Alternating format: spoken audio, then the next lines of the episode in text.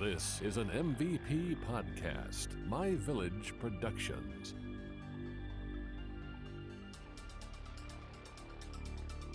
Welcome to Unsolved America, a show where we explore unsolved mysteries throughout the United States. I'm your host, Tiffany. And I'm your host, Andy, and each week we will throw a dart at the map, and wherever it lands is the location of our mystery. This week we landed on, or not we, I landed on Michigan. We threw the dart together and it landed on Michigan. Love. Not really. we we can't both put our hand on a dart that would be bad. and safely throw it. Yeah. I don't trust us. I, no. Mm. With our eyes closed. Yeah. Behind our back. S- spun four times. I'm no. Yeah, this gets more elaborate every time. Every time we talk about it, apparently you're doing more things and I'm missing that. I do a backflip okay. Show it to me. later. Okay. Not, not on camera. I'm camera shy. um, we are actually going to talk about some phenomena. I I know we talked about the some phenomena last week as well, but Might as well. we like it. We do like Mm. It. This is also something that I apparently like the 60s. Both of these, the story and my last story was from the 60s. Yeah, same year. Uh, 1966. Yeah. So I am kind of excited about that. I didn't realize that until just now. I love UFO stories from like the 60s though, because that shouldn't be there. It shouldn't be there because technology was not what it was. And so you can't blame it on, Right. Or like when you hear about like UFO sightings from like the 1800s, you're like, beesh, what? yeah. No. But they didn't call it UFO sightings. They just saw like bright lights and fast moving lights or something. Wild because they didn't have the term unidentified flying object. Yes. So in March of 1966, a wave of UFO sightings would hit the Ann Arbor region of Michigan, Okay. Causing the eyes of the entire country to turn their attention to the Wolverine state. Ooh. I do love the Wolverines. That was some good that was a good setup there. Yes. um, one particular incident over the swamp swamplands of a family run farm would prove to be the most detailed of all sightings on record, and probably one of the ones that had the close proximity between the witness and the apparent uh, UFO from okay. the cosmos. Oh. I know, I like these words. Um, the incidents were perhaps some of the most like credible and multi multi witnessed events on record, but it was also given the term swamp or given rise to the term of swamp gas explanations. And we're going to go into that a little bit because it's totally cover in my eyes. I don't know. We'll see. We'll see. they always say that UFOs, it's just swamp gas. Bish, there is no swamp around here. right. I mean, that's what they were using as like an explanation for these. Government be lying. But, you know, with that many people and that many sightings that we're going to talk about, it's going to kind of be disproven that that's actually a thing. Absolutely. Yeah. So the first reports began to come in the Washtenawa or Washtenaw County. Sorry, it's a word that I cannot say. Um, and to their police departments just before 4 a.m. on the 14th of March in 1966. Uh, th- there was two deputies, Bushroe and Foster, who would report seeing several dish-shaped objects with star-like colors of red and green. They were moving across the black sky morning with great speed. They also performed extremely sharp turns and unlike any other aircraft they had seen before. Okay. By 404, so this was just before 4 a.m., but by 404, the Livingston County Sheriff's Department would confirm the sightings and would send extra per- patrol cars to those deputies' location. Okay. Within the next 10 minutes, two more police departments also confirmed sightings of strange objects. Okay. And then at 420, Bushroe and Foster would report four more objects of the same description. Okay. And just over half an hour later, at 4:54 a.m., they would report another two objects, all traveling the same route as the original objects. Okay. So they saw multiple objects within an hour. Yeah. And so, and they also they saw these lights, and it was darting back and forth. And yeah, I mean, there's no Bum bum bum. I know. There's there's no way that like that can be swamp gas as people were trying to explain. But who knows? Let's Well, especially like I, ga- I, ga- I can't imagine gas moves that way. I mean, unless, yeah, not like that. Not like quick maneuvering, like sharp Right. corners, sharp turns. Like no, No way. they're lying to you. Well, and then the there was a lot of citizens or a lot of like neighborhood people were starting to call into the police department saying that they saw these strange lights as well and they were high mm. speed and they also said they were that the air force base that was close by it was called selfridge confirmed anomalies over lake erie which was weird Okay. So by 6.15 that same morning um, the objects appeared to have disappeared and no one saw anything else Okay. Bushroe and Foster made a formal joint statement regarding their sightings, and they said to they claimed that it was the strangest thing we have ever witnessed, and they also said they would have not believed the story if we hadn't seen it for our own eyes. Okay. Bushroe further added to the media that the object would be swinging back and forth like a pendulum, and then it would shoot upwards at a tremendous speed, hovering in midair before descending in again just as fast. Okay. So he reported that to the media and to the newspapers. Then three days later, it, on the 17th of March, at a similar time at 4:25 a.m., Okay. Sergeant Newell Schneider and Deputy David Fitzpatrick also witnessed several strange objects hovering and rising in a purposeful fashion in the sky. And then another three days later, things got a little bit more weird. How? How did it get more weird? On the evening of the 20th, this was probably one of the most well known stories about the wave of UFO sightings on record. There was a farmer named Frank Mannor who was returning home following his uh, usual nighttime walk that he took with his dog. Okay. He planned some quali- quality time that night with his wife and son and was looking forward to eating dinner and all of that sort of stuff. And as he entered his property, he noticed a strange light in the sky. It was a considerable distance away, so he really didn't think anything of it. Okay. But after he started to look at it more, um, he shut the front door and went inside and thought no more of it. But then their dog started to begin to bark like heavily. Like he was obviously mad and I Pissed. don't yeah, he something was happening. Yeah. And after several minutes of that, Frank and his son Ron would go outside to investigate. And they wanted to calm the dog down as well. The, the dog was just really, really worked up and just was continuing to bark the entire time. And as soon as they stepped out to the front yard, they could see the strange light above them. Uh, the lights were a lot closer than when Frank first saw them when he got home. And he noticed that it was actually coming down and descending upon them. Oh no. So the pair, uh, Ron and or yeah, Frank and Ron, um, stood still and they braced themselves because they thought that they were gonna there was gonna be an impact onto them uh, or onto the ground. Okay. Um, and he they thought they are there will be aftershocks as well after they hit the ground, after the object hit the ground. Mm-hmm.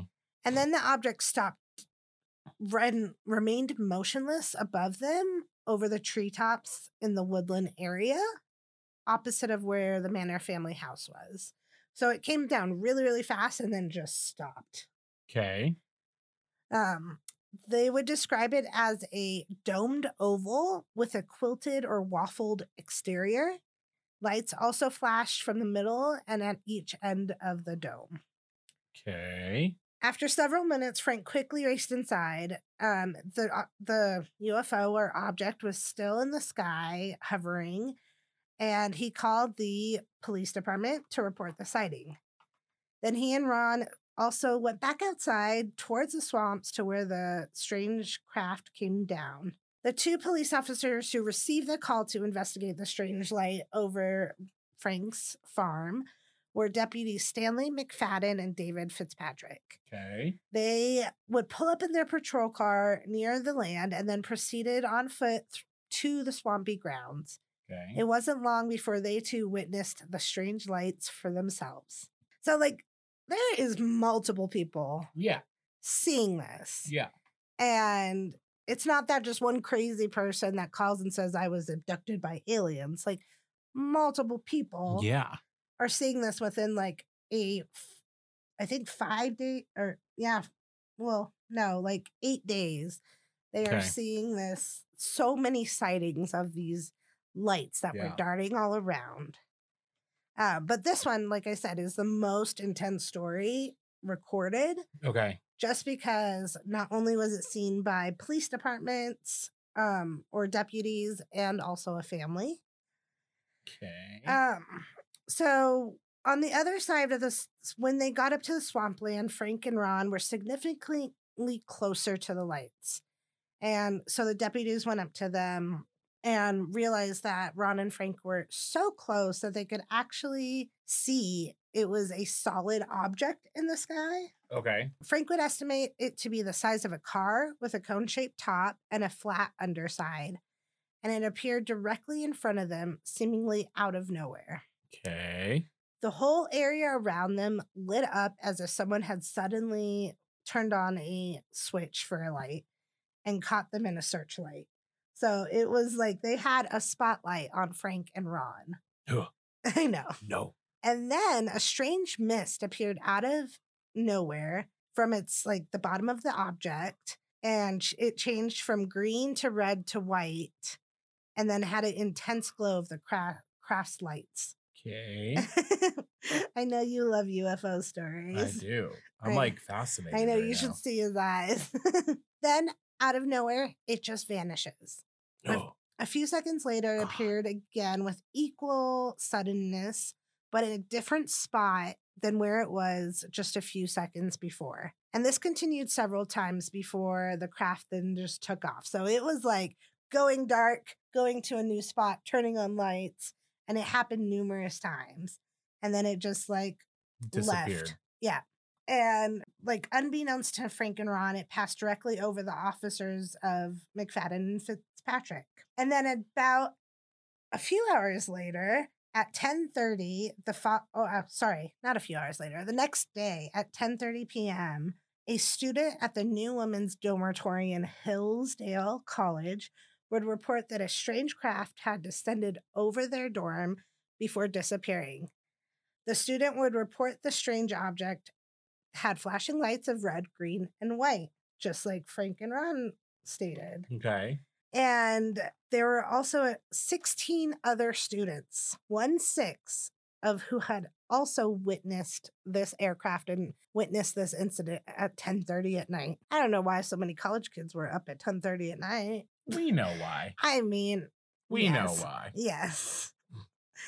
A half an hour later, that student contacted the civil defense office stating that the there was a strange craft and it suddenly appeared and then disappeared and then reappeared and now it was hovering close to the ground near the dorms. This person that answered the civil defense uh, phone was director for Hillsdale County. Okay. His name was William Von Horn, and he notified the police department, who actually sent three patrol cars Okay. to the location. And then Van Horn actually went himself to the dorm to see what was going on and how these events were unfolding. Okay. When he got there, he was taken to a room where the sightings were made. When he looked outside the window, he saw a strange object hovering in a hollow on the ground. Okay. He noticed a dim orange light that would grow brighter, and eventually it turned red and then full on white. Okay. Whoa. There's a lot of lights and colors going on For here. real. The object then started to move, rising slightly in the air and still hovering, and then descending again. And as it moved, the glow allowed him to make out that it was a very solid structure as well. Okay. Both Van Horn and several of the students and staff remained there observing the bizarre movements of this glowing aircraft or craft. And then the last sighting came around 4:30 a.m. when they when it simply just disappeared. Okay. So whatever took place in the skies of Michigan during that week from the 14th to the 21st was just really really weird. Yeah. I it was just that week. So what was funny and what we were talking about before is that people started to say this was swamp gas. And How? I I don't know how. There were so many sightings. Can swamp gas turn red and green and white I on a whim? right. It, it's so weird. It's so weird. And I mean, the moon is only going to light up gas. I'm thinking of like swamp gas as like fog in my eyes. I don't know, you know, and so fog doesn't change colors. Right. And I don't know. Yeah, I don't know. Unless there's something like some chemical in the swamp that does give off like maybe a different color, like when it meets oxygen or something. I don't know. I don't know science. Me neither. If that's how that works, explain it to us because I don't know. Eh, right. I don't know. But the weird thing is that there were so many people that saw it. And they had actually really like, they had people see it close up rather than Yeah. just far away. And they described with such detail what this, like, Well, and they said it's a solid mass. Like Right. it's not. It's not a gas. right. And what's also weird is that they looked at those days, the 20th and the 21st of March, Uh huh. and there was particularly strong winds that those two nights. Okay. or that night or whatever. And there would have been no way for gas to just like be standstill and f- there For would- that long. for that long and changing colors. It like would have been dissipated by the wind or blown away. yeah. So I don't know how or why they think that's normal or why they think that would be a good explanation. Yeah. I don't know. There is also higher than normal levels of radiation in the area and the presence of boron Okay. at the locations of the farm and the college where the sightings happened. So that's kind of weird, Yeah. right? Also, what's even more weird is the official swamp explanation, the insight that was offered by the county sheriff three decades later. He would recall a conversation with someone named Hynek in the immediate moments before the official explanation was given. And according to Harvey, he and Hynek were speaking of the strange sightings in the sheriff's office. The investigator declared that it was his view that the sightings were very much worth further investigation. And then he had no idea what the witnesses had seen, but he believed they had witnessed something because there were so many of them. Okay. Their conversation was actually interrupted when Hynek received a phone call, which would last for quote unquote quite a while. And then when that conversation ended, Hynek suddenly stated that the witnesses had what the witnesses had seen was swamp gas. And so no one talked about this until this man got a phone, a mysterious phone call. Here come the men in black. uh, uh, Galaxy Mhm. Defenders. Woo! Um, and then Hynek also placed a phone call to Washington, D.C., where he gave his official statement. okay. And according to Douglas Harvey, somebody has kept something quiet this whole time. Okay. Yeah. So that was the UFO sightings of M- Michigan in March of 1966. And then there was nothing in that area that was notated or whatnot. But Okay. it's so crazy how many sightings and how many people saw these strange lights within a week. I don't trust it. I know. I don't either. Hmm. Thank you for listening to this episode of Unsolved America. Head on over to Facebook and Instagram and follow us at Unsolved America MVP. And be sure to subscribe to our show on your favorite podcast platform. If you need to contact us, please email unsolvedamerica.mvp at gmail.com and we'll talk to you next week. This has been an MVP podcast, My Village Productions.